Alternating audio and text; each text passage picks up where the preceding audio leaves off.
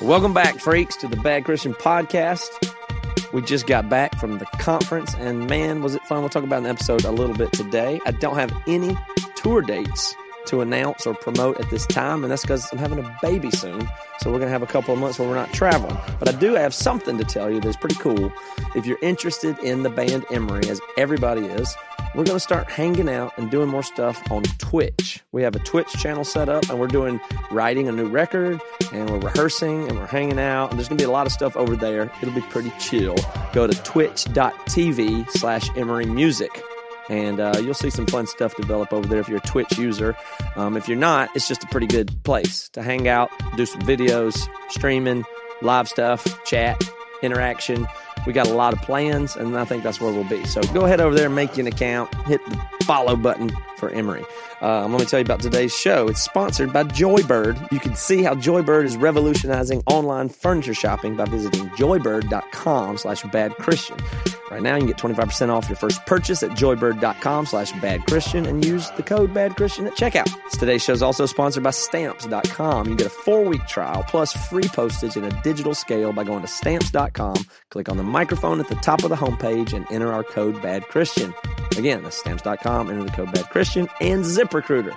ZipRecruiter is the smartest way to hire, and right now you can try ZipRecruiter for free by visiting this exclusive web address, ziprecruiter.com slash bad Christian. Let's do it.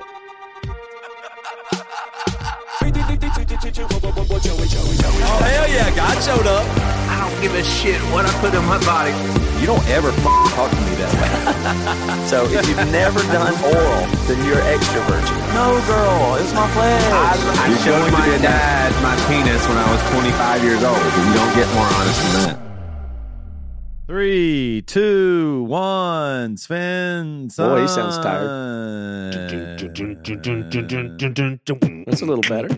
It's Toby, the is that first turning you around? episode after the BC Con. Oh, I you up, am Toby. tired.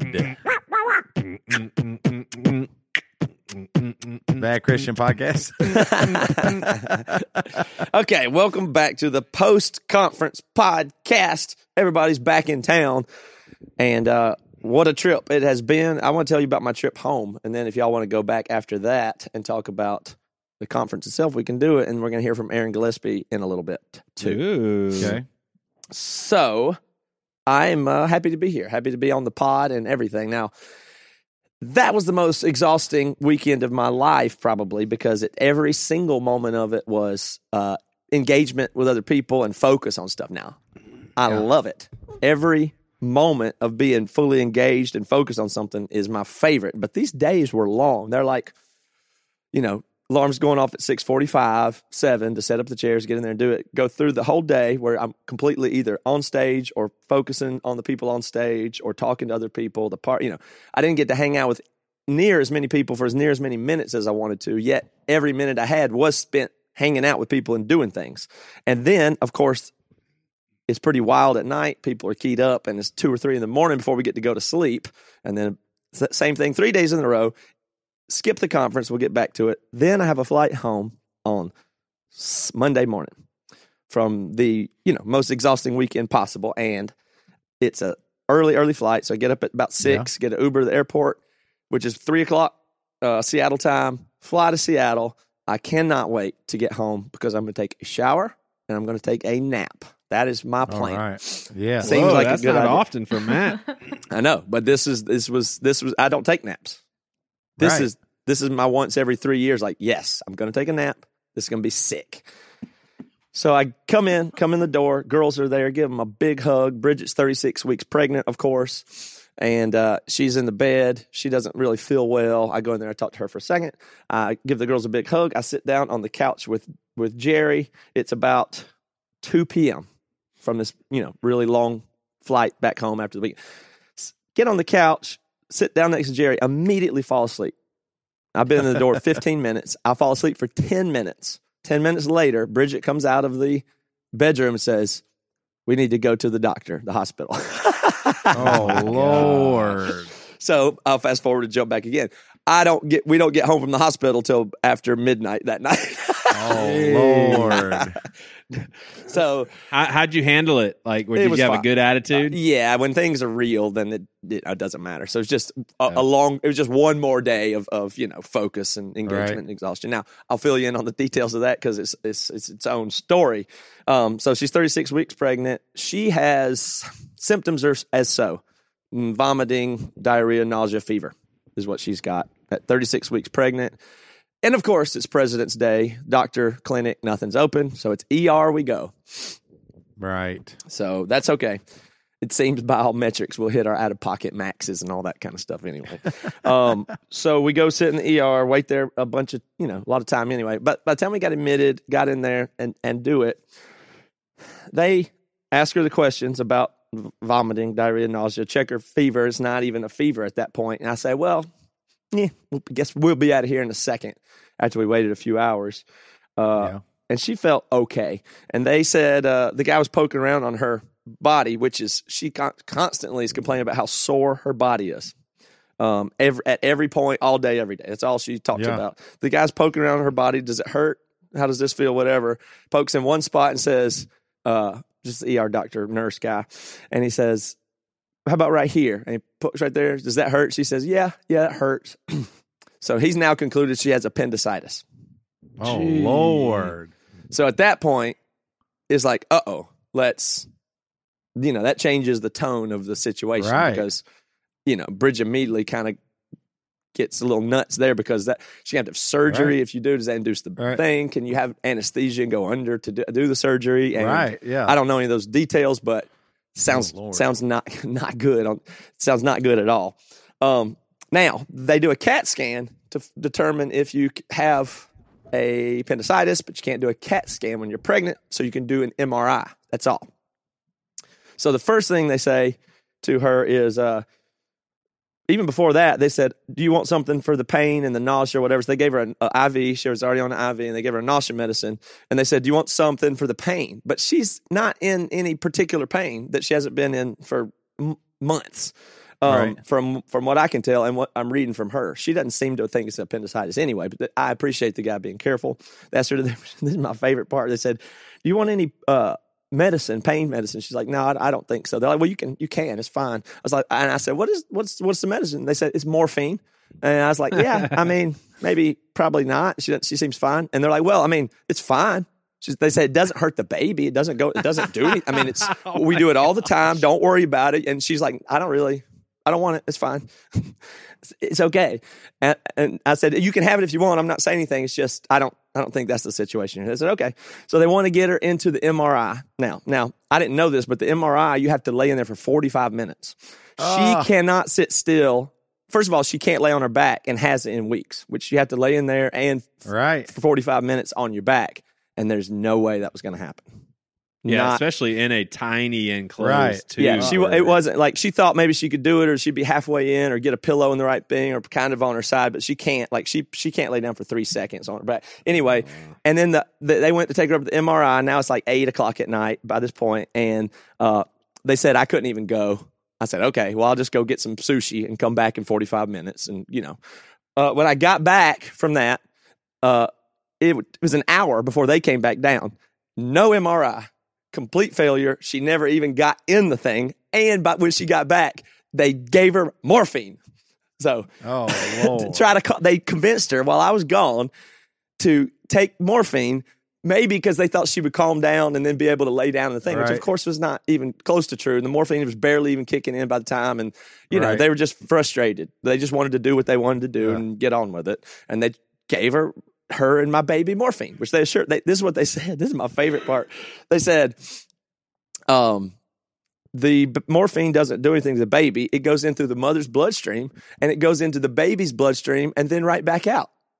I was like, well, okay, but uh, fine. I, I believe you. There's no like long term effects. Fine. Drink, drink wine when you're pregnant. I don't care. It doesn't matter to me. But I, I don't think it's. I mean, it's kind of like obviously they share blood with morphine in it, so Right. You know, it's not. Don't that doesn't make a ton of sense, It just Oh. goes in the blood, which is in the body. right? it's just morphine in the bloodstream of the baby. It's not like what do you mean you put the needle in the baby's arm? I get it, that's fine, but uh, I'm sure it's not. I mean, it's just hilarious that you guys were kind of pushing on being a little conservative with pain medication. They're she didn't need it. it's almost like it'll feel so good. Right. There's no harm done. Now, also in this process, they are, of course, are constantly concerned about the baby. So when they send down the prenatal and start doing baby tests, of course, too, because of, I mean, which makes sense, but that escalates the concern level too. You know what I mean? Like they've got oxygen, heart things on the baby, and they're looking at it and taking readouts up and down, and you know, and I understand why, but there again, there's nothing really that wrong. We don't have a appendicitis, you know, and so they're worried about the baby, which makes it more and more tense and uncomfortable. Uh, and so they do these tests on the baby's heart rate the whole time too, to make sure that is is going good and everything like that. So they did one before the MRI. Then after the MRI, they come down. They said, "Okay, well, uh, we convinced them that look, this this is not appendicitis. It hurts there. It doesn't hurt anymore. She's pushing on it. It's just where the baby's positioned. I understand you're trying to be careful, but we'll pay attention. We'll just go home. This just seems like a regular sickness, stomach bug." Um, which is what it, of course, was. Turns out Jerry has it, and now I have diarrhea and whatever else too. So it doesn't matter. But uh, they then they said, okay, well, we'll we'll release you. We want to do another test on the baby stress test. So they bring the thing back, watch the baby's heart rate thing again that they had just done an hour and a half ago, and the baby's fine. Bridget feels them moving, whatever, but the heart rate is does isn't as variable. It's a little bit lower, and it's a little bit it's not varying as much as they want it to be to show good oxygenation. The nurse starts feeling like, "Ugh, oh, ooh." and I says, well you gave her morphine. So maybe that makes the baby's heart rate a little lower too. and she's like, oh, well, yeah, I mean, could be actually, yeah, it could, could be that, but you know, we're, this is a concern now. I'm like, okay. so now, that, Oh, now we're Lord. concerned. Now she bring, starts bringing in more people to look at the thing, which makes everybody uncomfortable. Right. And they're like, okay, we got to get the, we try this different stuff. And they said, they got this buzzer out, this giant dong looking vibrator thing that's super intense and push it down into her and zap the baby's head goes to see if the baby's heart rate will go up. And of course it goes it instantly goes up. You know Oh, baby you know the baby's on morphine. Now this is my favorite part. They said uh, oh you know what works? You know what would be really good is uh, a lot of times if you drink some caffeine or some sugar the baby will perk right up and, and Bridget says, "Oh yeah, anytime I drink Coke, in like two seconds, the baby's just you know he goes crazy, he flips out." And and so they brought in some apple juice and said, "Give us apple juice." And she drinks the apple juice. The baby immediately goes crazy, like everything like you want it would want it to do. After it's been on morphine, and I said, "Okay, so morphine does." Nothing to the baby, but that fucking apple juice, woo! Juice immediately. Woo! Uh, you put that mom sips apple juice on her tongue, the baby goes does donuts.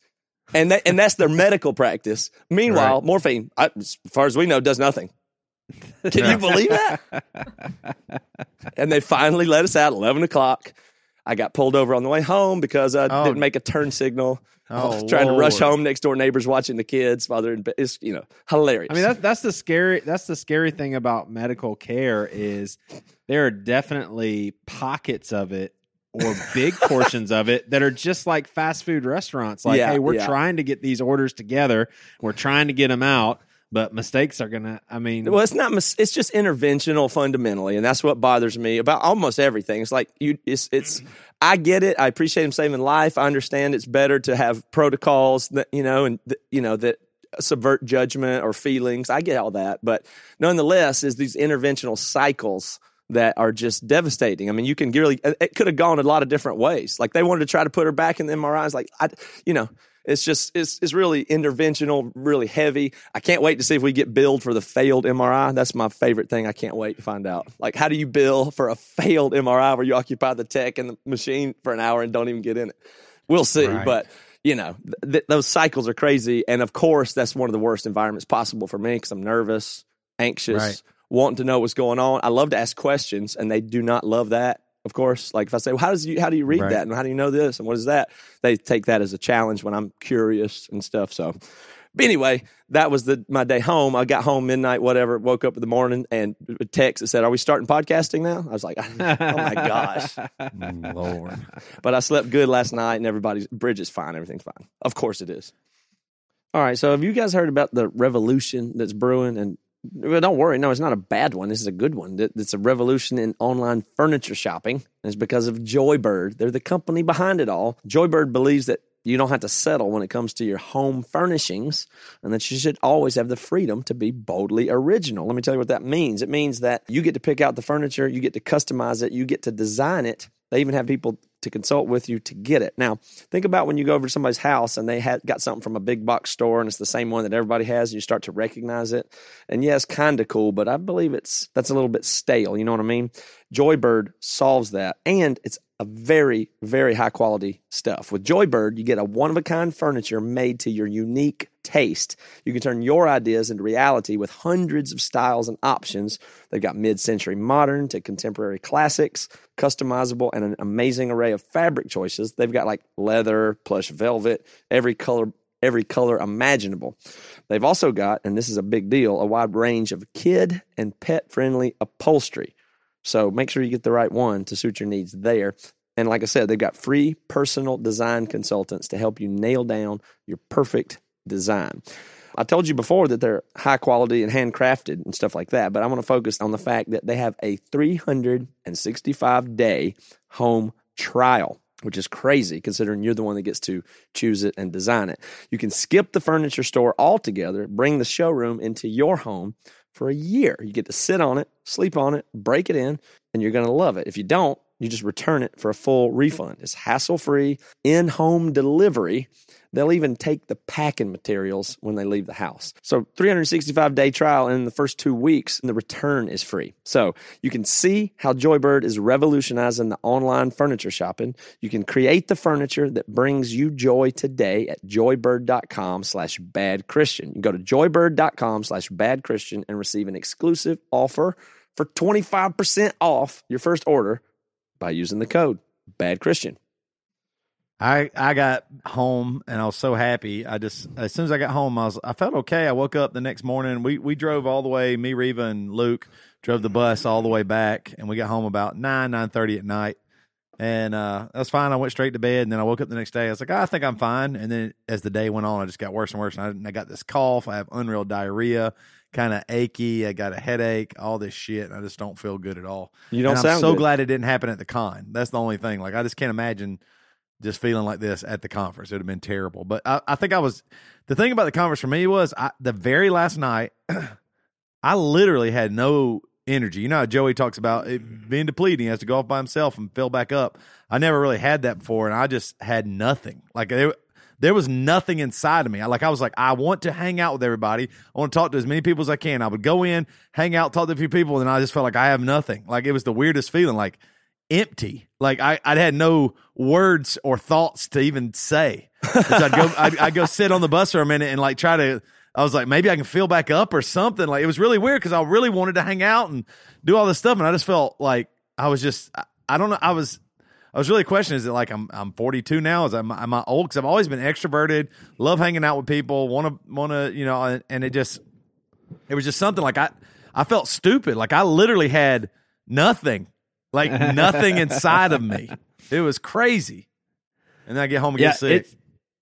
it's it's uh it's it's super interesting because I have always kind of admired how you are are fine around people for long periods of time, and yeah, you're totally not like this anymore. but that's all right. The uh, conference in a, as a whole and all the moments of it and the programming and the people and stuff, amazing, amazing.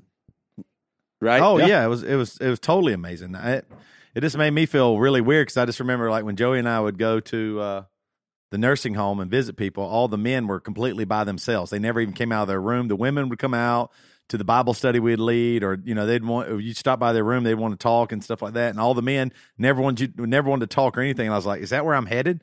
Like, well, I have I, I used to think they just didn't want it. They might not have anything. Like, well, I, I was like, I have nothing to offer anyone right now. Well, but that's I at the end of 72 empty. hours of pure engagement. I know, but I've never done that before in my life, and I still want. I still had the desire. Like I was like, man, I want to go hang out and be, you know, cut up and tell jokes and laugh and all stuff. And I tried, and I did. I mean, I did do that, but it was like it was like it, it took everything I had inside, like everything I had inside to like. Just uh, and I, I don't I didn't I've never felt that way before. I, I don't know if that's just like getting older or what. Like Well- I guess you're right. I was, but I mean, what I'm saying is, man, I would go in. You were just you talking. Need to forgive yourself, Toby. You need to pat yourself on the back and give yourself a hug and tell Maybe yourself I was it's getting okay. sick. You were sick. Well, I could've and, been that- and getting that's the sick. thing. It goes back to what Matt was saying as far as us literally starting the day at seven or beforehand. Like there was, Then it uh, ends at obviously, one. It turned into a joke. The clubbers wanting us to go to the after party, but one, uh, one girl said. What's three hours that to hang out with us? And I was like, it's not three hours. That would make it eighteen that- that- hours. yes, That's the whole hours. point. Is we've been hanging out the whole time. I, I knew I was exhausted when uh, okay, so all y'all left, and uh, Matt and everybody went to the airport about I don't know, it was like 6.30, 7 o'clock, something like that. And uh, so I woke up. I was like, I need to go to the bathroom before I get out of Deep Ellum. So I walked down to Cafe Brazil and got a coffee and went to the restroom. Came back, had my coffee and everything, got everything set. The bus didn't quite start immediately. Right as I saw Oh, Josh and uh, James's uh, Uber leave, and I was like, no, if they if they're all headed to the airport, and I have to figure out how to start the bus, I don't know what I'm going to do. It started up. It just hadn't. It was just cold. So I was like, okay. So I routed my uh, trip uh, towards a truck stop, so because I was thinking we would need fuel, and uh, I started driving. And uh, Google didn't know where I was, like because all the, we were at, there's an underpass. We were on the road under the the highway bridge and all this stuff, and there's all these roads right where we were at in Dallas. So Google didn't tell me where we're at, and so I it said turn right here. When I went to when when I got to that road, that road had all these orange cones and one tiny little lane open. I was like, I'm not going to make it, so I'll just go down to the next one. And when I looked at the map, it, it that line had grayed out. And I, but I was like, oh, I'll just take this one and go that way. No big deal. What I didn't realize was when I turned right, I was immediately uh, on the bus in a one way street going the wrong way. downtown Dallas and seven in the downtown. Dallas. Now, let me- for all the people that didn't come to the con, here's why that's really funny because two days or a day, the day before, some guy was riding through downtown Dallas shooting a gun up into the air or something like in the back of a truck. Uh, uh, Bonnie Lewis, I think, even saw it. A few people saw it. Um, you know, it was uh, like this crazy situation downtown Dallas. I'm just totally i'm on this road and i had to go through one i had to drive two blocks. Like i went all the way to the light still no i couldn't turn because i was in the far right lane and that was the one way. So i had to go to the next one. I the luckiest thing ever was just so happened at that exact moment for those 15 20 30 seconds no car was in my lane there were cars passing me but they were all over i was like oh thank god because because uh, we could have had a head-on collision i don't even know because it was like it was a curve and all this stuff I, I, it was a nightmare finally i got out of there but all i could think was and i just seen like three or four cops like in deep Ellum area and i'm just you know i'm a couple streets over and I was like, oh, I'm, I'm going to get a ticket. This is going to be horrible. And all I could think was, you know, like a cop going, there. there's a 633. 633 is a, you know, like a Unidentified terrorist vehicle, with a, yeah, you know, trying to, yeah. trying to like just kill people or you know driving the wrong way after the gun incident and all this stuff and i was like that's uh in the middle of downtown dallas our bus was going the wrong way for two blocks That's crazy.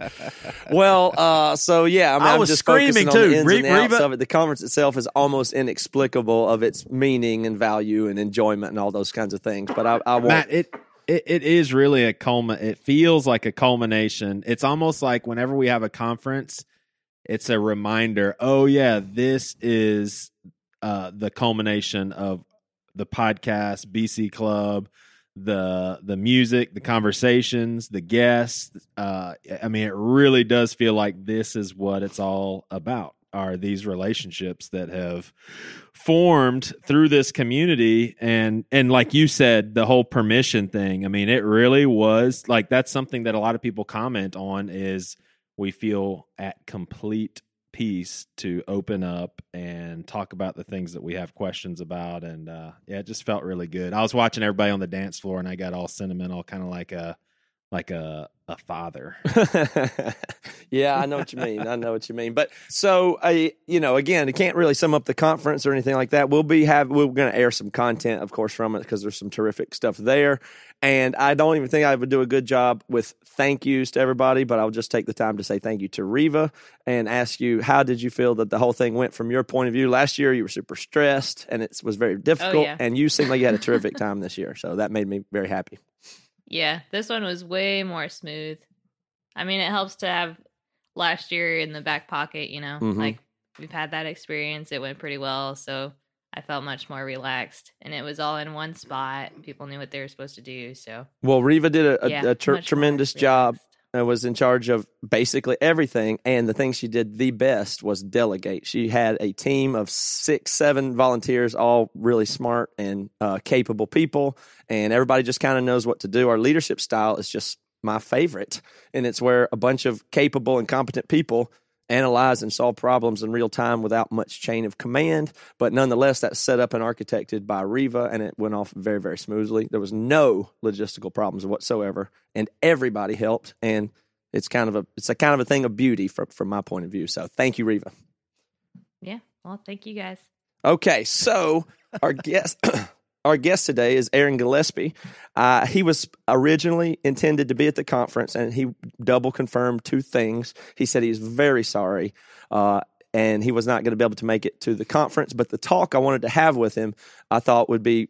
You know, be remiss to not get that talk because I knew it was going to be a good one, and it's in line with the other things we were doing at the conference. So we uh, we did that the other day. I got the day before we went to the conference. I did a uh, interview with him, basically, de- you know, walking through his deconstruction and how he's changed and what over time about his faith and how he thinks about it now, which is what the no, some of the conference interviews were. That's what we were going to do with the con. Anyway, we had that conversation and we at least get to present it to everybody, although he unfortunately was not at the conference, and that's what you're going to hear here. I hope you guys enjoy it, and we'll be right back with uh, Gillespie and I talking about that.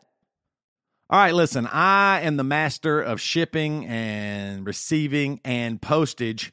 And you can trust me to say that stamps.com is awesome. I use it every single day. Postage rates have gone up again, but thankfully, stamps.com can ease the pain with big discounts off post office retail rates. With stamps.com, you have you can save five cents off every first class stamp and up to 40% off priority mail. That kind of savings really adds up, especially for a small business or if you just do a lot of uh, mailing, do your friends and all that stuff. I, I would use this. Save the money. Plus, stamps.com is completely online, which saves you time. That is the biggest, best part about stamps.com. I do it all right from my house, sitting at the desk, and then all I got to do is drop it in my mailbox. Or if I got a ton of stuff, I just walk into the post office, don't even have to wait in line, set it down, and leave. It's so easy. Stamps.com automatically calculates and prints the exact amount of postage you need for every letter or package you send. You'll never overpay or underpay again. Stamps.com brings all the services of the U.S. Postal, Postal Service right to your fingertips. So I use stamps.com because I love it. It's so user friendly and it's great.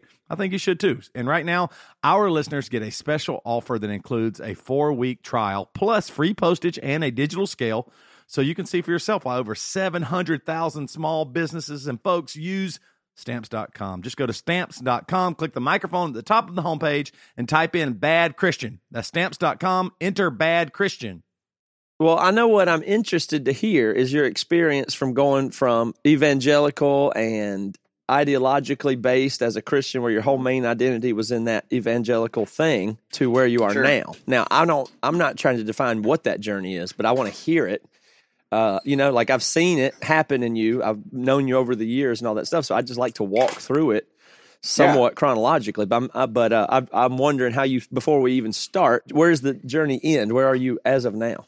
And then we'll work backwards chronologically. I mean, yeah, that makes sense. For you know, for me, which is interesting is I don't I think now more than ever I've got more questions. You know? Mhm. I feel like for me when my deconstructive journey or whatever you want to call it started, I uh I was real vocal about it and you've I mean I you know talked with you guys after my divorce and I was all piss and vinegar and blood and fire, you know, and Mhm. um, I think now I have more peace about not knowing. Does that make sense? Like Mhm. about not knowing what I really do think, you know. And I don't think that any of us, you you included, or Toby included, or whatever. I think if you had a gun to our head, it would there would still be a question.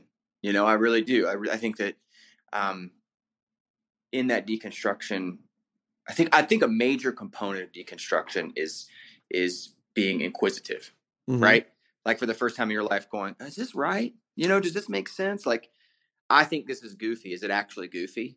You know, like stuff like that. I think that's the that's a big big kind of linchpin of the deconstructing process. But Well, let's ju- but let's just. I want to hear you say in your own words in a sentence where you currently are at. If somebody were to ask you, no, not somebody. If I'm asking you, yo, dude, Yeah. are you a Christian right now or what? Like, what's the simple Uh, answer to that? If you had to give me a one sentence answer, and then we'll go through back from 1996 or something. You know? Uh, no, no, I, I would not consider myself a Christian. okay. Um, I would say that, and and then I can expound on that a bit. I would say that I have deep Christian beliefs, um, and I believe there's a creator. Um, but I say that I'm not a Christian because of the humans behind it. Does that make sense?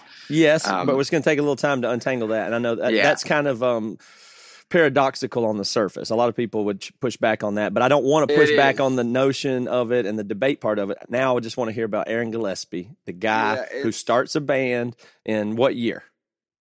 Oh. When did you start in Underoath, for instance? So uh, I got a phone call when I was 15. Mm-hmm. So I guess that would have been 99 from a guy named Luke who started the band with Dallas. And then I came in and then we got a bass player. And it was kind of a local band, really, until like 2003 ish. Um, and then we started touring. Um, and when you started that band in the first place, doing those first early recordings and all that, you did the band as a Christian ministry. Tell me what you believed at that time as a teenager. What did you believe about God and Christianity and music and what you were supposed to do? In Well? I you know I I grew I grew up as a um in a in a Church of God home. I think Toby grew up Church of God too. We've Mhm. talked about this before. Yeah. Um. So it was very much like if you drink, you go to hell. Like if you cuss, you go to hell. Um. All of those things and and everything that we know them to be. Um. So with Underoath, I think I was too young, and the guy the other guys were like 18, 19. Mhm. So I think I was too young to really give any real identity to the band. I, I knew that it was a Christian band, and that's all my parents cared about. And But you were a Like- Christian. You were trying to do ministry or share the gospel like that. Were you? You were in yeah, that. I I think that was. Dallas. I think that was Dallas's aim. Um, but I, again, I was so young that you know. So if you would have told me this isn't a Christian band, I would have been like, well, I can't do it, or or whatever. You know what I mean? Um, but I don't. I don't know that. Um, I don't know that I had any real bearing on um, the outcome of that. You know, I don't think that I had any real lean towards the ideal of it. I think more it was like, this is what I do. This is who I am. It's how I grew up. You know, that whole thing. Yeah. so, at the time when you started Underoath, two thousand in the two thousand zone, though, tell me about your faith at that time, regardless of the band. What was your faith? Uh, as I- as clearly as you could articulate. If you were putting on a pretend faith, then then I that's okay too. I just want to hear no, what you no, I really think- thought I think truthfully in you- 2000. I think that when you're 16, 17 years old, personal from my personal experience, and again, I can't, you know, I went to youth camp and did the whole thing and had these experiences with God, um, that were very emotional.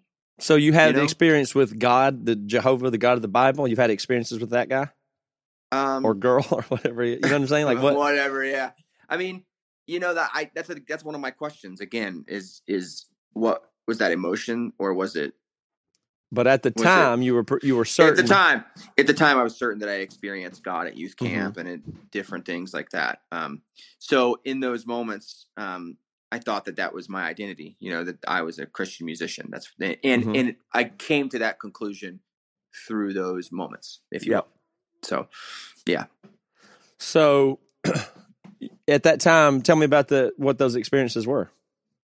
Uh, there was a camp. I can't remember the name of it. There was a Church of God youth camp. You would go. Oh crap! I wish I could remember the name of it. Anyways, you would go two hours away from home, and and it was the full charismatic thing. You know, laying on of hands, speaking in tongues, slaying in the Holy Spirit, the whole thing. Um, and I always had this strange like guilty feeling being there. I can't describe that. Like like it was like almost fear that I experienced more than like I remember being my some of my earliest spiritual thoughts I can remember being like people saying when you go to heaven it's it's like a giant worship service. And I remember me being like, "Oh, that's so scary." The idea of a giant. Do you know what I mean? Yeah. Like I don't think that's a good idea at all. You know, I almost like relaxed when I wasn't in those hyper um, spirit filled spirit filled scenarios. Yeah. You know, like I was like, oh my gosh, like it's over. Like they didn't find out anything about me. What You would know? they? What could they have found out? Like, what was that insecurity or anxiety? I, from? I don't know. I I was like one of those squeaky clean church kids. You know, I didn't. I Why didn't- were you squeaky clean? Is that your choice? I, thought, mean, uh, like, well, I think that's what I thought you were supposed to do. You know, again, like you, you come, you grew up in a family like that. It's like, like my manager, for instance, he's Jewish, and I always go back to this um, because it's a good example for me. He's Jewish, and I ask him like, "What do you believe?" And he's like, "I don't really know." And I'm like, "Wait, but you're Jewish?" He goes, "Yeah, her- by heritage." You know, and I think a lot of us that grew up in those really, really strict Christian homes grew up with that kind of thing. Mhm. Like you were squeaky clean because it was your heritage, you know. And there are some devout people who come from that, and obviously there's devout Jewish folks who come from that, and so it works on both tokens. But for me, it was more. Uh, I guess the reason I was the way that I was was, I think, from heritage. I think. Mhm. I think. So it's. I- I'm hearing you say almost that you had a tension with it, or weren't even sure. Like, it's it's as if you're not even saying that you definitely believed on your own. Like you almost wouldn't have if it wasn't forced on you or something. I don't want to put those words in your mouth. No, no, it just it's just what I was around. Like I didn't have any friends that were outside of Christianity. But, mhm. Do you know what I mean? Like I really believed it, or I thought I really believed it. You know, like all of it. I thought it all made sense, but I was always kind of uncomfortable. Mhm.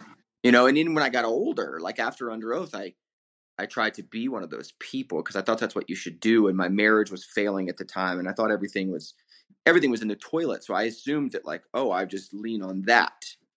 You know. Yeah. Um, and then it still didn't feel like home to me. So through You that know? time, even and before that, were like, did you have solid years that you were living and walking as a Christian and personally, and you know, as an adult, like through your marriage and stuff like that, where you're like, I'm a Christian, I pray about this stuff, I go to God about it, I'm trying to worship Him, and I mean, didn't you go to Brooklyn and try and be a pastor, and you know, you Yeah, release I tried to- Christian I- music, so you must have, I'm, you know, you must Yeah, have been way sure. into it even as an For adult. sure. I mean, even now though, I still pray to God, whatever that might be. You know Mhm. what I mean? Like I don't. Um, for me, it's it's more about the commer- commercialization of it, and I don't think that humans can be an active and equitable and accurate conduit from God to man.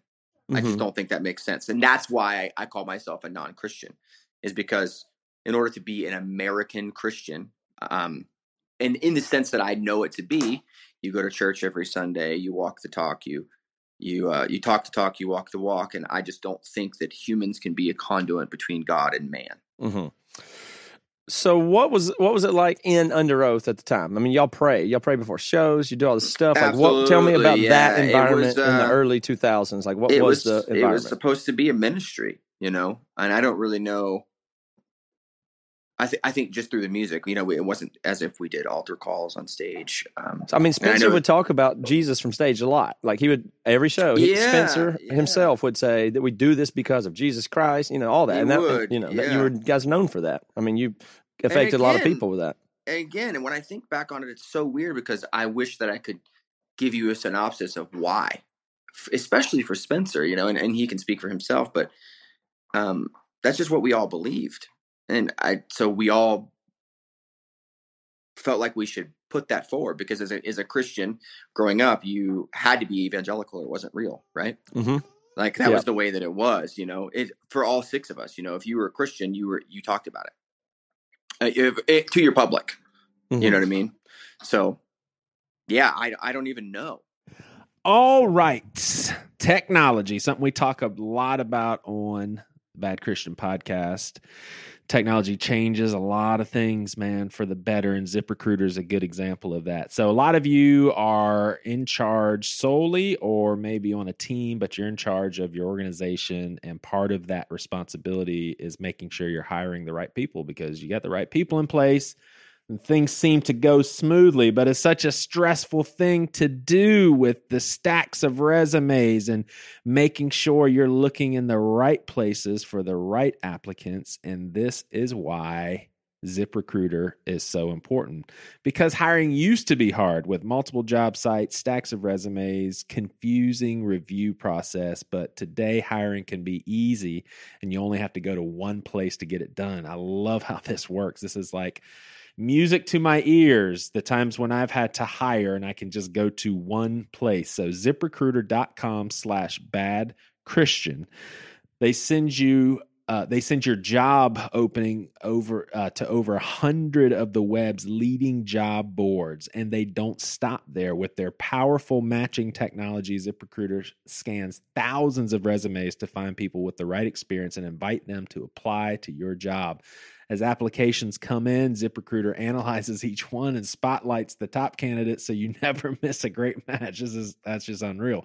ZipRecruiter is so effective that 80% of employers who post on ZipRecruiter get a, qual- a quality candidate through the site within the first day. All right. So right now, our listeners can go to ZipRecruiter for free at this exclusive web address, ziprecruiter.com slash bad Christian. That's ziprecruiter.com slash bad Christian, B A D C H R I S T I A N. ZipRecruiter.com slash bad Christian, the smartest way to hire. What was the spiritual stuff like off stage with Underoath? Did you talk? Did y'all pray? Did you Bible studies? Like, what was yeah, that we like? prayed. We prayed. We tried Bible studies. Um, and the Bible studies were never consistent because they were always super uncomfortable. I think for. Tell me about that. I I just I I have I just remember like it being weird, man. Like it being like what? Like this doesn't make any sense. And then I remember when we first started drinking. Uh, we all kind of started drinking around the same time, and certain guys started before, but we. I remember when we started drinking, we would really talk to each other. Oh man, yeah. and that was the weirdest part is like i remember having this like really really strong guilt for being like oh so like we can't open up to each other if we're sober but you know like well, th- yeah, totally. I know in the you mean. bible in the bible studies like it was never like this fresh thing where god came down and we talked to each other it was always awkward and you felt like you were in your underwear you know it was always just like uh, And I that's feel the so weird. weirdest thing. It's like this is the ultimate thing. This is God. This is us being as real as we can about the most important thing in the universe. And then during those attempts at something, it's, It's the fakest you can almost be. it's it's awful It's weird. yeah, I, I- I I don't understand why that happens, and I think and that's where my theory comes in with. You don't need another man, or woman, or human to be a con- your conduit to God. I just don't think it makes any sense. You know Yeah, what I mean? because it's like don't- you're. It's like. Yeah, it- feels like a little bit of you trying to insert yourself between something or be a, a hall monitor or a tattletale or like it has some air to it of like, well, no, I'm, I'm the boss or I know something. You, it's like a way of saying, well, I know a little bit more than you, so I'm here or I'm trying. I remember we would have Bible studies and our and our and it's like out of guilt. All that stuff's wrapped up in it, wrapped up in it, but it's like is is guilt in a sense where like our bass player Joel, we do Bible studies. He wasn't that into it, but then at some point he would come to a Bible study, and then at some point he's like, you know what? I actually read this and this book, and it's actually cool.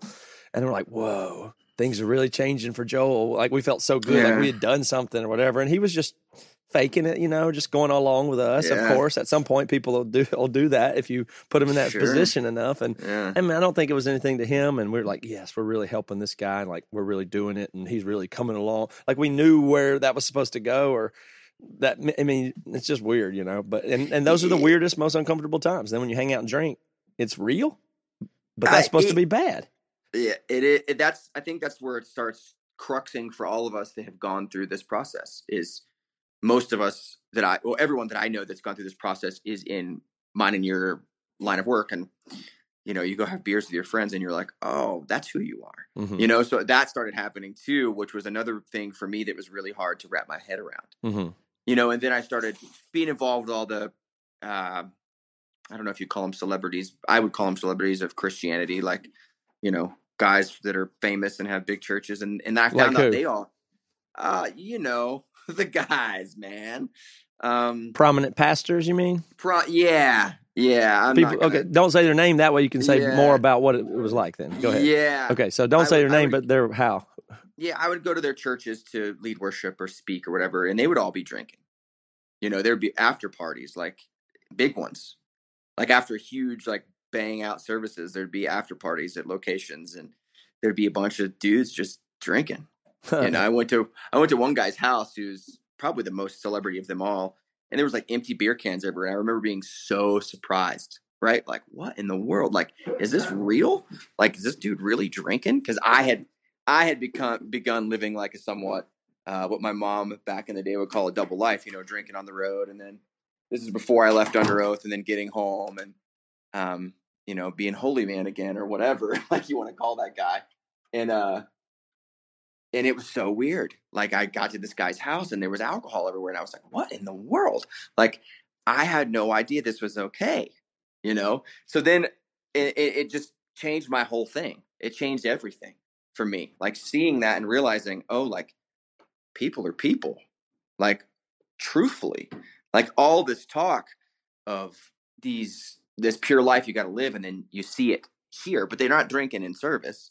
They're not drinking in the lobby of their church. It's only behind closed doors.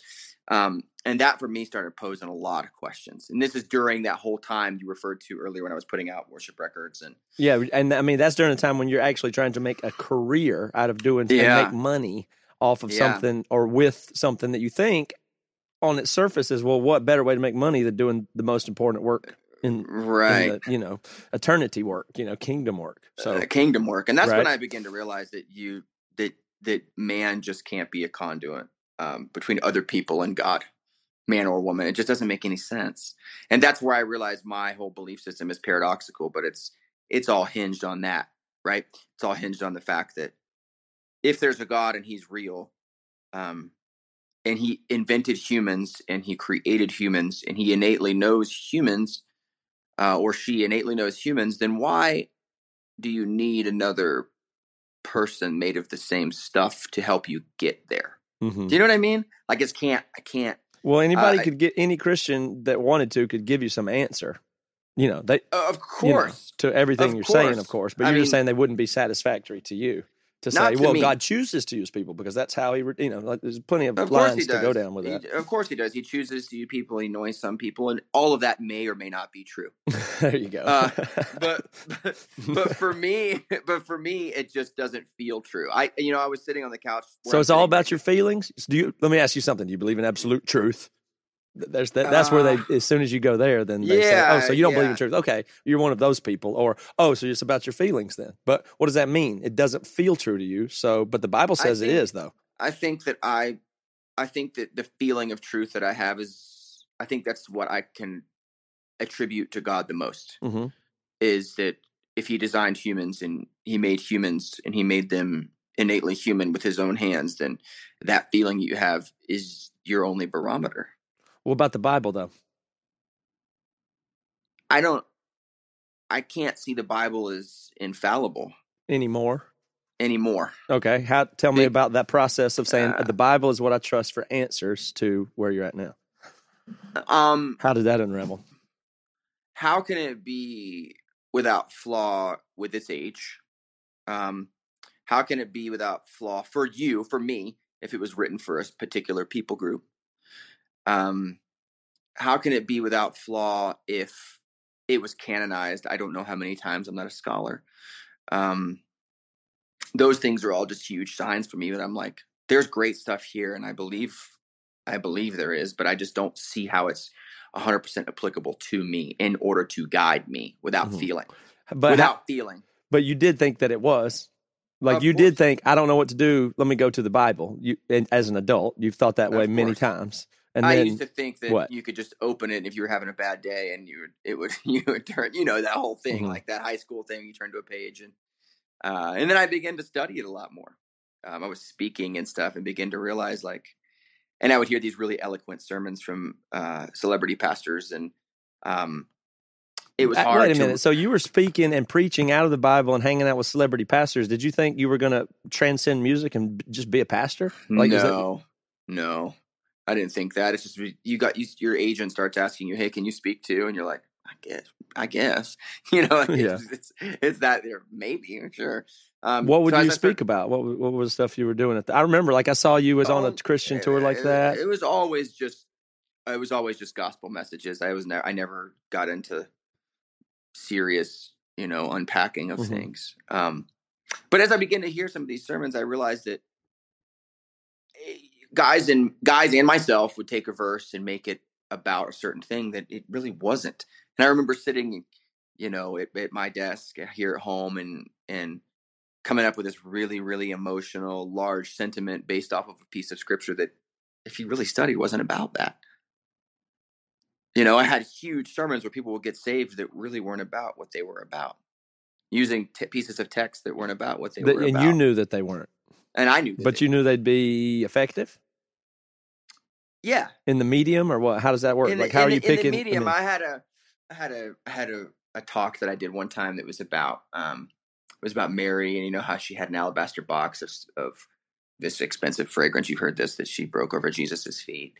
Um, and I, you know, we don't really know everything about Mary. You know, a lot of people say she was a woman of the night.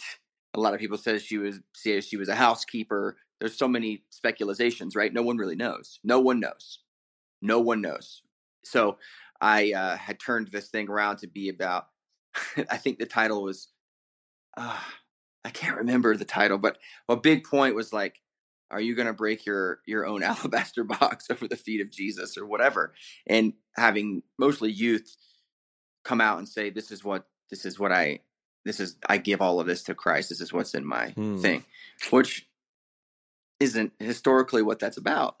Yeah, see that what that You know- really rubs me when I hear you say that from the point of view I'm sitting at now is I look at everything I look at things more through the lens of just what is the conformity and authority and the like c- civilization and you know society gets along because of pressures and social norms and the ability to get everybody to kind of conform to some degree and that's necessary you know but when I hear that I hear it just saying there's something more important than you and we're going to need you to fall in line and eventually we're going to need you to give a lot and give up your whole self to this whole vague cause spirituality god america school i mean whatever it is it's like we're it's like what you were doing there it almost feels like an ask like okay i will this is to set you up to positively feel like you will make a sacrifice and you're one on, you're on the team aren't you what is you'll an break a- it is an ask. You'll you'll I mean, break your alabaster box for us, right? You want to stay in this community, don't you? You want to be one of us. You want to be up here like me. You want to be in this club. When it's time to break that alabaster thing and give it all up for Jesus, which is the you know just the conduit for conformity in that case, which may be a real thing. Of course, I'm not even saying I'm not Maybe. Christian or don't believe it, but I'm saying when I hear people doing that, it sounds like about the society itself or the social club of saying, and so you want to be in, right? This is what it's going to take. You got to be all in with us. That's what I hear, and that's kind of Uh, scary. No, that's uh, that's what it is. I mean, and then you and then I would have a feeling of like, and I'm I, I yeah, it's um, it's embarrassing to say this because I was in my mid twenties and and I know better, but I I knew better, but I I I would almost like feel like I like accomplished something when people Right. would c- raise their hand or come forward or like or whatever, you know, or I would get the numbers at the end by the people who, you know, you usher the kids into the back so they can say the sinner's prayer. and That just feels dirty to me, man. Like there's Mhm. just no way, there's no way around it. I can't. And I think a lot of it is because of that conformity. But like, what if there was someone there who had a thousand more questions, you know, and I force them with my rhetoric and, you know, I'm I'm a performer. I'm good Mhm. at it. You know, Mhm. I've made a lot of money doing it. Like, I what if I talked them into something they weren't really sure what they were even being talked into, and on the guise of a piece of scripture that I was telling them meant one thing when it doesn't mean that. Yeah. which everybody in my experience does. See, and I, there are there are people who are hugely, hugely, you know, do verse by verse teaching that that spend their lives looking at the text and know what it means, but that wasn't me Mhm. you know and i got a lot of friends as well who that's not them you know That's And kind of complicated when you think about it because on wh- right, right, what you're saying right now is very difficult to communicate. It's also very rare to communicate because almost nobody that does that then turns around and does this and explains it. And if they do, they dress it up or say it a different way. You're being pretty honest at this point, and uh, I don't want people to get confused. Um, it's not that you even at the time i think it's important to note that you didn't you weren't saying oh i'm phony i'll just do phony stuff and get rich and famous and succeed and whatever no, no, no it no, wasn't no, like no, that no. you were you believed it and thought you were doing the right thing and with hindsight you can see maybe that that was you know there was some some stuff wrong with it and even at the time you felt some tension and hypocrisy even in yourself and what you're saying is these other people who maybe continue to do that or have done that they may not be telling the truth, but they're they probably are similar to you. You're not the one guy that was faking it over I there. don't- You're saying don't whatever think- you felt like is probably what they all are like, right? I don't know. I'm not inside of those people. I think they really believe it because I really Mm-hmm. believed that that scripture was about breaking your life open for Jesus. Yeah. I believed that. Yeah. Like I really, really did. It wasn't like, and people that that came forward on that, I rejoiced for their for their coming forward. But I I think that a, a lot of guys that I know that write sermonetti type vignettes, talks, really believe that stuff. Right. You're not saying You they're know- all charlatans and stuff. No, I don't think any of them are. Yeah. None of them that I know. Everyone, every Right. single one that I know was like, I just want to make a difference. I want to do good for Christ. Um, but for me, the way that my psyche works is there was always a tinge in the back of my mind going, that's not, that's not really about that, is it? You know, like that's not really right, is it? But this will Like- work. And overall, the ends justify the means and stuff, right? That's it. Because you're getting people into the kingdom. So it doesn't matter how you do it, right? As long as they say Jesus is God, doesn't matter how you got them there. But I'm not okay with that now, which is why I identify the way that I do now. I'm not okay with that that system and how that lines up. So tell me more when you were in that at that particular time, how did that stop? Like, at, you know, how did you go from doing that to where, you know, you got kicked off of Christian festival or said fuck or whatever? How did we get to Uh, that that point? You were because at that one um, point it did look like, well, Gillespie's not under oath anymore. He's doing this. He's being a pastor. Here he goes. And then, it- you know, it's a slow process, but what happened?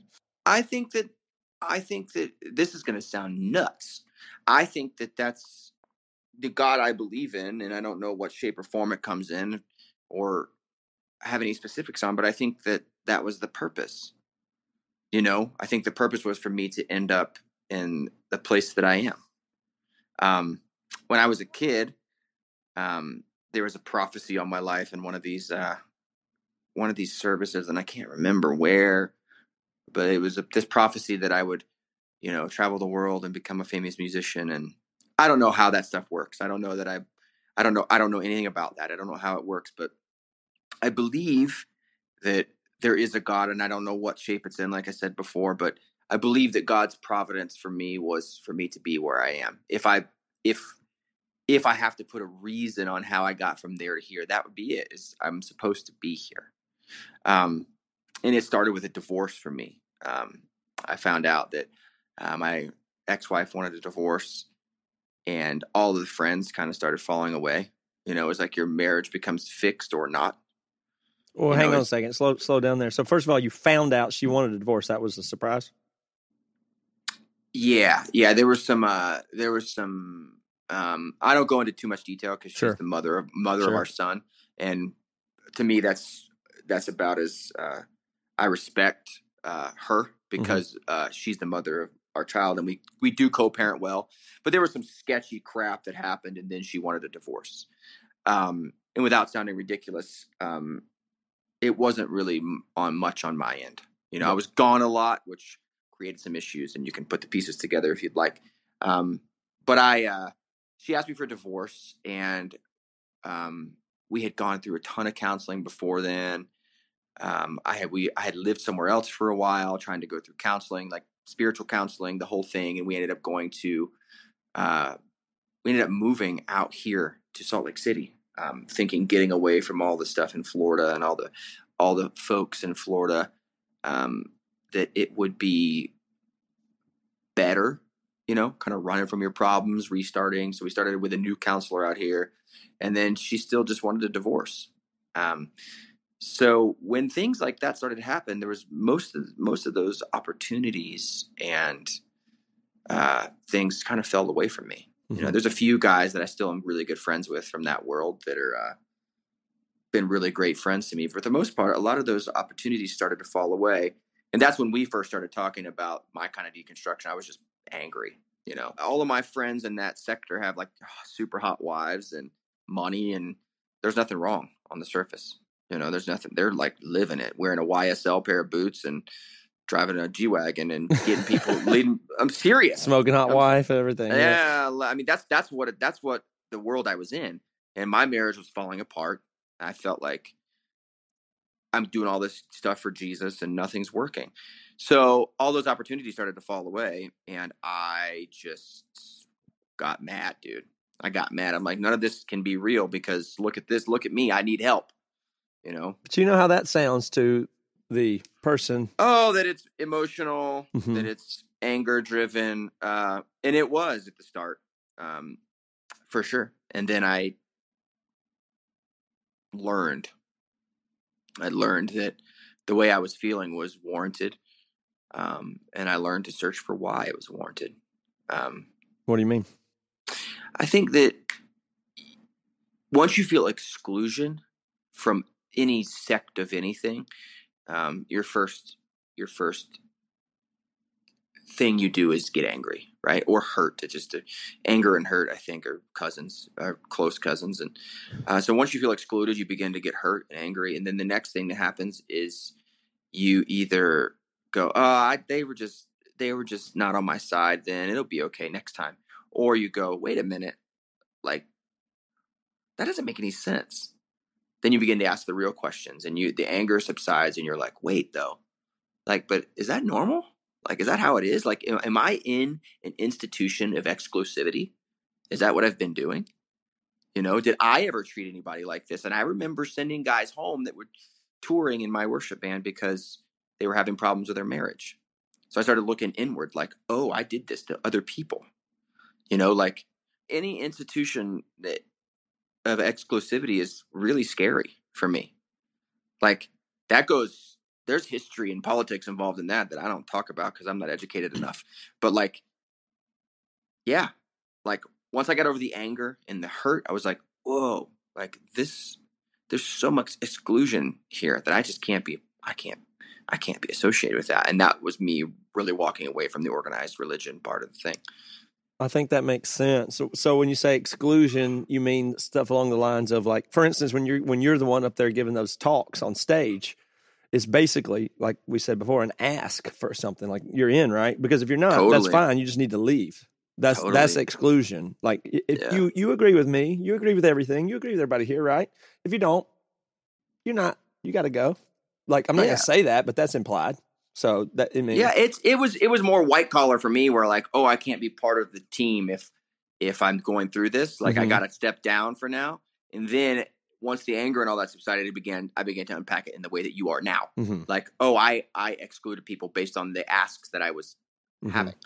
Do you know what I mean? Yeah. Like, and it's like if you've ever noticed this, and this is this is something that I think about on a regular basis, is if you drive into inner any city, inner any inner city, even here in the Mormon capital of the world in Salt Lake City, there's a Christian mission downtown that takes in homeless people, and it's not cool, and no one cool works there. Mhm. Like it's like gross, and like people that don't wear cool clothes work there. right. But then you can drive out to the suburbs, and there's a big ass church with a million dollars for the sound, and that's where the cool people are. Yeah. That's where the people with the ideas are. Right. But in my mind, the guy with the idea is the guy that's like pulling people out of the cold and saying, "Hey, you don't need that needle in your arm. Here's a bowl, bowl of cereal or whatever." And I begin to notice that stuff that I'd never noticed before. That sounds really simple. Yep. You know, but like, it's, it's weird, man. It just got it got it all just went from anger to like digging and then to like a stance. hmm You know, Yeah. Based off the based off the digging and where it started. I'm not saying it started in a healthy place. It started with me being pissed off that my friends wouldn't accept me anymore. But yeah. So it, that's that's kind of confusing, but I think what you're saying is really important because it's like um, it took the painful hurt thing that, of course, you're biased about or whatever. You know, of course, that affects you, but it took that to shake you loose in a way to be able to look at it, and then it kind of uncovers some of the like basically the issue is that that it the fact that you the image part of it and the image and the control and the conformity is such a part of it and the exclusion that it causes a lot of the problems in people's personal hidden lives and marriages. The fact that you can't talk about it or bring it up or deal with it or have false expectations of you should be driving the G Wagon in, five years, whatever those are, those things that come out of uh, image management and presentation that cause other people to hide things actually contributes to the problems that causes marriages and faiths to fall apart.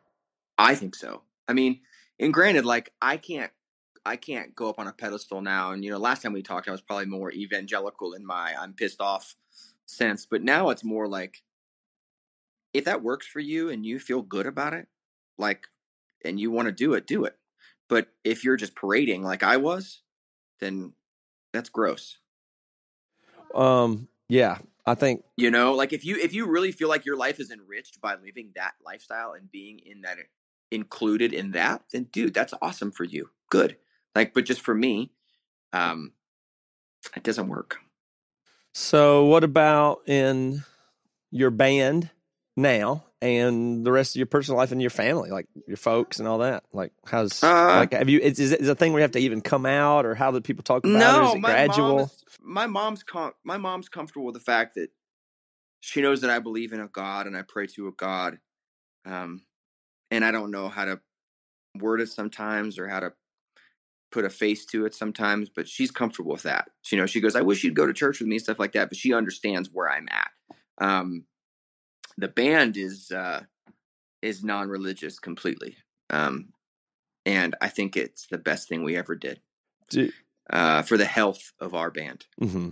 Um, because what was health. it like before? I mean, that's I mean, what's the difference in that way? Uh, it was vocally Christian, like you just said, uh, and I don't think that most of the band felt that way. Um, and so it was a it was it felt fraudulent to us on behalf of one another. Mm-hmm. Uh, and then when we removed the label, I was actually out of the band when they removed the label. I think they removed the label in 2010, like officially. Um, but it seemed like everyone was able to go, oh, okay, this is who I am. You know, Grant came out as an atheist. And I remember him talking about the band's ministry back in the day. He's a absolutely he's a, he's a card carrying atheist. And Spencer going, I wish I could believe in something, but I don't think there's anything you know and and tim you know tim's beliefs. Tim and i i think tim and i are the closest in belief. Um you know it's really interesting. It's really really interesting. Yeah. Um and i just think that i think that all i think that all of that freedom for Underoath comes with us not placing a rule on ourselves.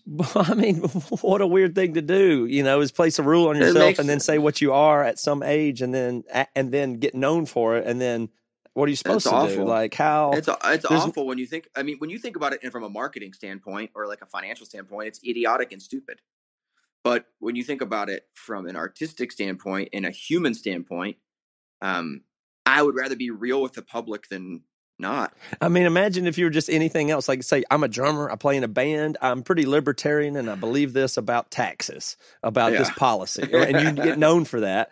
And then, of course, in five years, you have a different idea about what's good policy. Maybe you're, uh, you know, Democrat, if you've gone conservative, yeah. and now you think you were. I suppose I've changed my mind on economics. And if you, I mean, if you were known for that, and you always said from stage that taxation was theft, then what? How can you get out of it later? I mean, what if you? It's weird.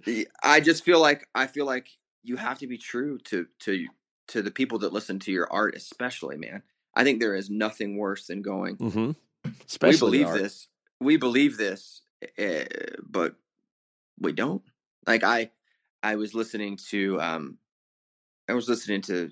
I can't remember what podcast it was the other day. Uh, I think it was Joe Rogan, uh, and he had Travis. It, yeah, it was yeah, Joe Barker. Rogan. Yeah, that was terrific, yeah, wasn't it? It was so good. Yeah, but but to hear how Barker went through that accident on the mm-hmm. airplane, you know, and like burned 80% of his body or whatever. And he was so screwed up on drugs for so many years. And he's been sober for 10 years now. Mm-hmm. And he was saying, and I'm, I'm grotesquely paraphrasing, but he was saying something to the effect of, This is who I am. Like this sober guy the last 10 years. This is my best art. This is the best who I am. And a lot of his public could go, Well, you're the crazy drummer guy with all the tattoos that used to get super ripped all the time. And like, you know, do X and Y. And now he's the sober guy for 10 years and he feels that he's making his best art. I think that that's a really good example for Underoath. I think that we did one thing for a really long time that we thought was the right thing and it wasn't out of malice and it wasn't out of trying to make money. Um, but as you grow, you change, Mhm. you know, and you can't expect someone to stay the same person forever. Yeah, and but it's it's hard. It's really hard to interact with people. I mean, just interacting with the public is just a hard thing. Period. Especially this day and age. But mm-hmm. it's it's it sounds condescending to be in your position. Be, I'm not saying you're coming across condescending, but there's something fundamentally that that way about it because you've had so many experiences. You've been through it. You've been on the inside. You've been on the outside. You've been around the world. You've been everywhere and had almost every Christian experience you can have. I mean, that's probably overstating it, but within your realm at least. And so, a lot of the people that would criticize you or hear you talking think you've hurt yourself and other people and you've turned your back and you've done some bad thing and now here you are acting like you know more than us. But it is true and possible that many people just have one or two experiences. They go to one church. They have one pastor that they think is good and one church that hasn't hurt them and it's working for them. But they they, they really don't have the broad set of experiences that you do. And That's so okay. you come across like well i know more than you and now i've turned my back. So you sh- they feel it as an insult for you to Well, just tell why- the truth about where you are now which is That's why I that's why I started the whole thing with like I don't know because I I don't know anything.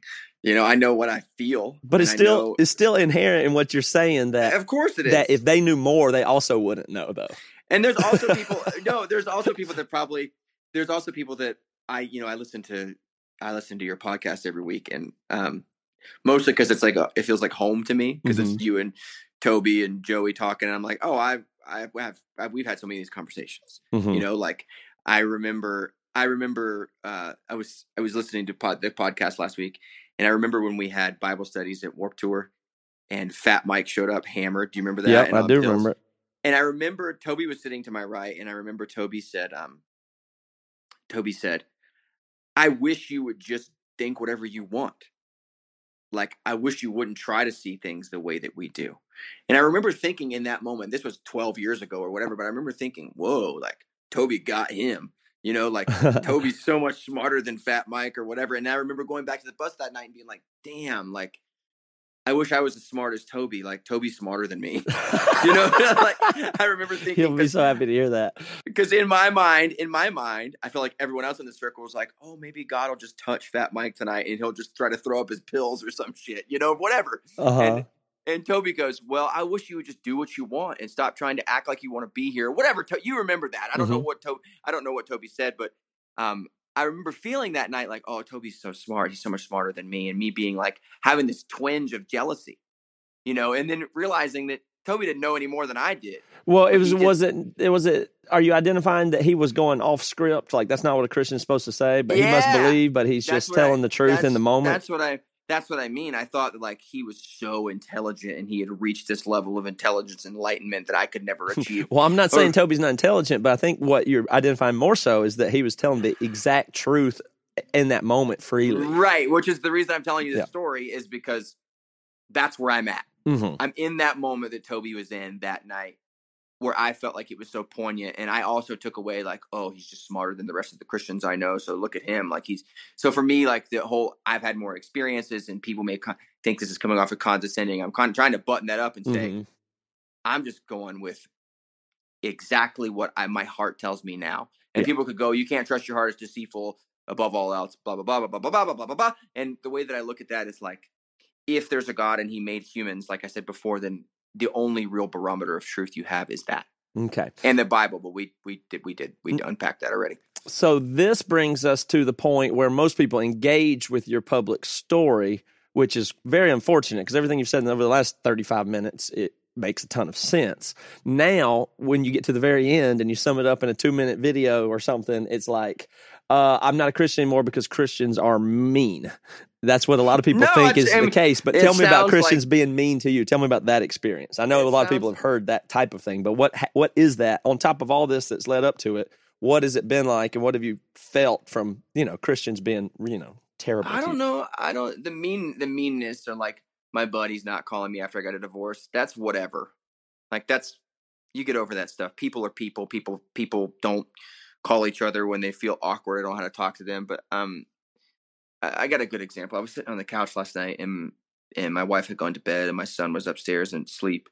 I was sitting on the couch with the dog, and um, I got a text message from a friend back in Florida, and um, there was a few years uh, during the end of my first stint with Underoath, and and when the time I was out of the band, I was working like volunteer work with this large youth group, um, and I got an a uh, a link texted to me, and um, it was a mugshot of this youth pastor that I worked for and with, and uh, and then there was a video below that from a local news channel, and it was talking about how he had sexually assaulted a teenager Mhm. uh, in 2009.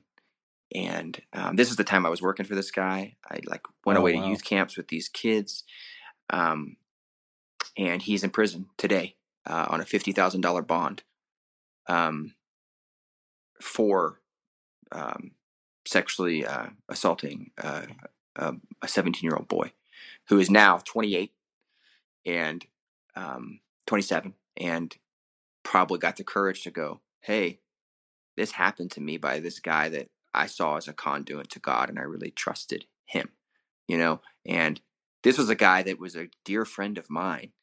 Um, That did the crime. and then my mom called me right after, um, after I've read the link, like, I just saw this on the news. Did you see this? You know?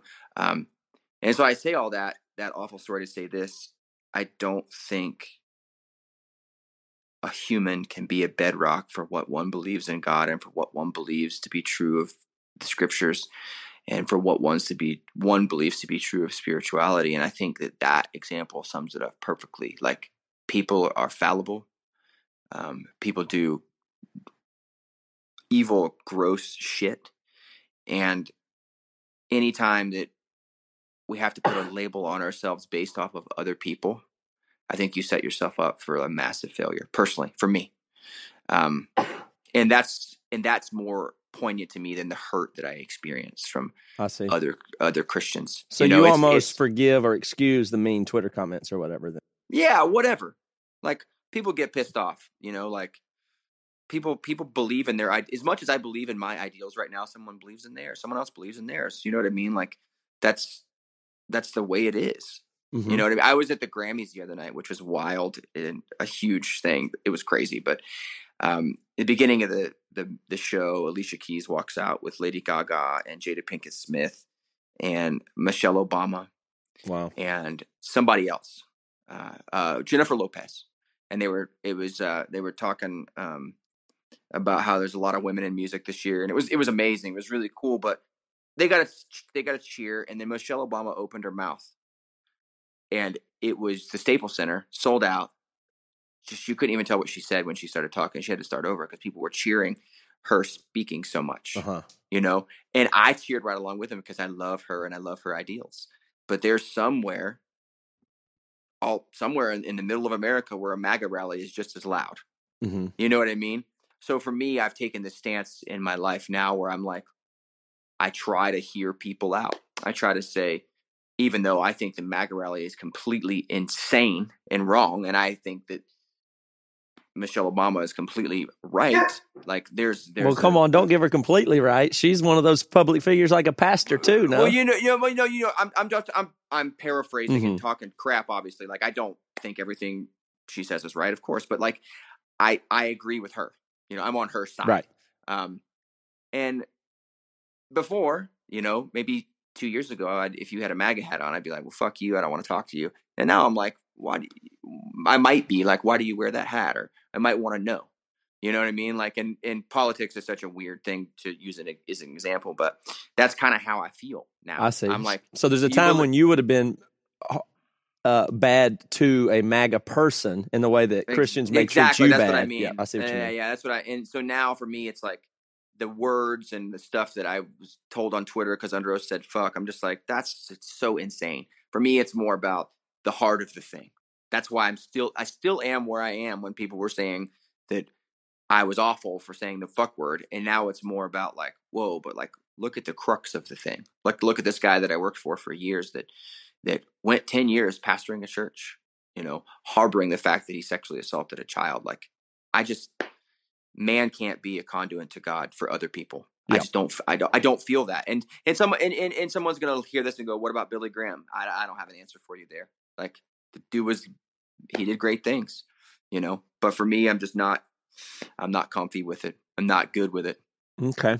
Well, I I think that I, I think that totally is very very reasonable, and the place you're the, the ambiguities that you speak in now are ob- I mean they seem pretty healthy to me because they sound more true to say you don't know. Uh, let's go through here and wrap with a few yes no I don't know questions. Then Okay. uh, there is a God. Yeah.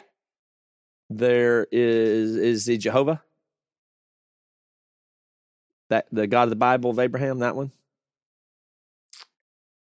Uh y- yes, but yes, but Jesus is resurrected. yes. That's pretty strong. That's you didn't even give. a I don't know there. Yeah. Yes. Okay, so you got Jesus as resurrected on a, on a yes, and that had to be hundred percent certainty, but you that's you do Yeah. think that as a Mhm. yes. Um, are you uh, are you saved? I don't know. Is anybody saved? I don't know. Uh, is there a hell? No. Is there a heaven? No. No, on heaven for sure. But Jesus is resurrected. Uh, I I think heaven could be here. I think I think there's there's there's something good, but I don't know. I don't know how you. I don't. I don't know. I I I, I say no because I don't believe in a gold street with a, you know, whatever. hmm Um, do I can't I can't stop. I can't hold her off anymore. We. Uh, what about your kids and what about your son and church and God? I think church. I think that if whatever he wants to do, I want him to do. If he wants to go to church, he can go. You know, if if he finds solace in that and he thinks it's healthy, um, but I want him to formulate his own thing. I want him to get his own journey, like like like us, like all of us. Uh, so um, you will if you tell your son about God, how or not at all? Uh, yeah, I pray with him at night. Um, that he'll have good dreams and protect his mom and his friends, and um, it's very much that that kid faith right now. You know, Mm-hmm. that whole thing. We don't get into the. He hasn't asked the questions yet. You know, and I think that I'll deduce how to do that when he's older. Mm-hmm. So And so, you, how about your openness to?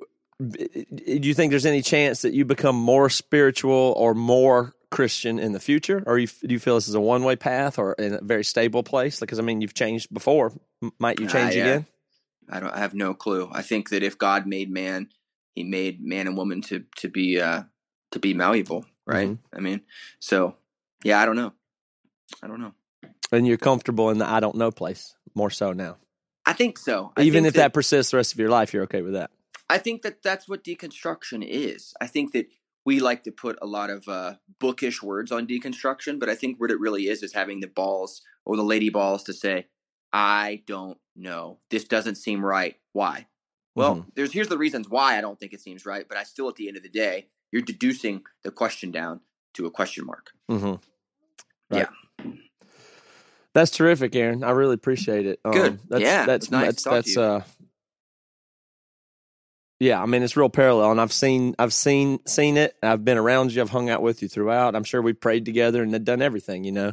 And uh, Sure. it's interesting to be able to process. There's not a lot of people that process out loud that have ever been in that public eye that continue to to do so and, and speak honestly. A lot of times people get kind of wrapped up in it, and I, you know, I'd flag you as somebody who I thought, okay, well, he's probably just going to become a clean cut Christian and make a career out of that at some point. I thought maybe that's the way you were going to go, and so did I. So did I. yeah. and and it's So been it's been almost to me it's just like yes like yeah your life's more crazy or complicated or, and not as easy as that would have been uh it's messier but it's it's, it's truer it's realer and I now I know that me and you we don't have to believe the same thing but we you're somebody that's real that I can continue to be friends with and and I'm, I'm happy be. about that You have. opposed- To, I don't want to. I don't want to lose the important stuff in my life. And I felt like if I would have kept going down that path, I would have lost the important stuff. You know, Yeah. like Yeah. the identity of who I actually am and who I want to be. You know, as Yeah. a man. Yeah, So you're still the same real dude that then go to Sonny's barbecue with, and that's and it'll be whatever it is. And That's- that's, that's- and that's, that's important it. to retain. So I'm very very happy that you it. are retaining that Hell self autonomy, truthfulness, messy accepting of reality. I mean, I appreciate that, and and uh, Yeah, I'm, thank I'm you, glad buddy. you're my friend Trying. in that. So Yeah, thanks. same. same. I'm glad you guys are doing what you do. It's a it's a nice place for me. So Cool. Okay, Aaron Gillespie, everybody. I guess he's a pretty friend of the pod. He's probably been on. What's he? He's probably in the multiple timers club at least. What, what did you say? Tommy Green. He's coming up again. That'll be the. What'd you call him? Three timers. Yeah, I think he's a three timer. Uh, Gillespie's I mean, at least three. He made three or four by now. Yeah, at least three. or Yeah, four. maybe so. And then, like, I think you have the Gillespies and Derek Minors of this world who are like three timers, Tommy Green. But then you have people like Dan Koch. He's in a different category, right? I mean, he's just been on there. Oh so yeah. Gillespie's He's like a- almost. uh, yeah, yeah. he's like an alternative host, which which I, I actually want to say about Dan how. I, he he brings such an element to the conference that I don't think we have with him. In fact, there was one person that What asked, brains? yeah. Well, there's one person that asked, "Hey, can we have a little like more construction? Everybody's deconstructing." And my answer was, "I think you got a lot out of that with Dan because most of the times people are deconstructing, Dan is up there kind of balancing it all out." But uh yeah, so these Can- people let uh, me let me give Dan a thank you too. Now that you mention it, because he is he uh, aside from Riva, uh, he's the all star, unbelievable. I want to tell you, I just I want to say this out loud. Thank you so much, Dan. Now this is what Dan did here. Dan hosted a ton of the things. He added a, he he was a he- very heavy hitter. He managed a lot from the stage. He did a terrific job on multiple panels that he prepared for. Uh, and the conversations that he was able to do and host. He's terrific at that. He's, in fact, ever increasing because he spends a lot of time working on his skills and he, they are improving and they are very high level. He's incredible. Now, we didn't even pay for Dan's flight or hotel or anything. Dan did this all on his own dime. He cares about this community. He loves it. He's working on himself. He thinks it's valuable. He he sees the value in all this. And that is just the least hypocritical you are what you preach kind of thing. He made a ton of airport runs and picked up people and shuttled Yeah. them in our rental car. He went and got water. The guy is doing the real work of practicing what you preach and caring and do and being a real real dude. Not Right, just the and- guy that likes to and- do podcasts and talk and say smart things. He does the grunt work. He does it for no benefit other than it, its own reward, and it's it's amazing. It deserves recognition. Right, and for full disclosure, we we were a little bit over on budget, and so we would have loved to have paid him. We just had to make a decision near the end of, hey, we can't pay for your travels or anything. We still want you to go, and he made the decision to just pay for his way. So. Yep, Yeah. it was amazing. So anyway, don't we, got some- money some, doing some, this. new BC Club people that Yeah, we do, and the list just goes on and on and on. The uh, lambs. I, I this is the the BC Club Lambs Book of Life. Uh, some we need to tie it in there s- uh, somehow, but the list keeps going on and on. These people went to thebcclub.com. If you go there, you can read about the different perks that you get, and uh, you know most people are in the club though because they really, really just love Bad Christian and want to be a part at a deeper level. We were talking to an uh, an all in plus member at the conference. They've been giving like well over a hundred dollars for a good four years, and I don't even think they're in the Facebook page. But a lot of these people interact on a Facebook page, communities. Like there's people that meet up in their cities, people that are best friends, married for crying out loud. So hey, if you want to get married, maybe join the BC. we did a But survey the- recently, and far and away the most reason people are like the BC being members of the BC Club is the two bonus podcasts they get every week. That was Yeah. far and away the, the That's cool. height on the uh, survey. that's that's neat. Like by far. Uh, I mean, not like ninety percent, but statistically the highest by by a good margin. Yes. Yeah. Yeah, I like those episodes, and I think we all feel a lot more free in them. So thank you, Bart Featon, Jacob Brinken, Brandon Hillman, Stephen Crow, Joel Heng, Hartz, I guess that's German, John Taylor, Prasad Akula, Justin Luther. People tell us we're not uh, we're not into diversity. Check that out. Prasad Akula. I mean, there's no way that Keep that's an rolling. English name. Yeah, yeah. I'd, I'd got more to go. Nathan delete that, Westnick, Reba. Matt delete it. Dan Reba. Guerra, Kate Strebbing, Dylan Irvine, Ryan Gatson, Adam Kinnell, Benjamin Hanningen, Rachel McLean, Eric Reigel or Regal, Benjamin Young, and Daniel Rice Krug. Yeah. Wow. Cannot believe that names roll in like that week after week. That is is astonishing. And this is again the moment of reflection on the year when you kind of get what this whole thing is. And big thanks. In fact, thank you, Toby. Thank you, Joey. None of this possible without you. We love you. We all know I you know, it wouldn't happen without me too. Don't I don't need anything back. Nothing from me. But Toby, Joey, thank you so much. Thank you to BC to Club. hear that, Nope, see y'all later.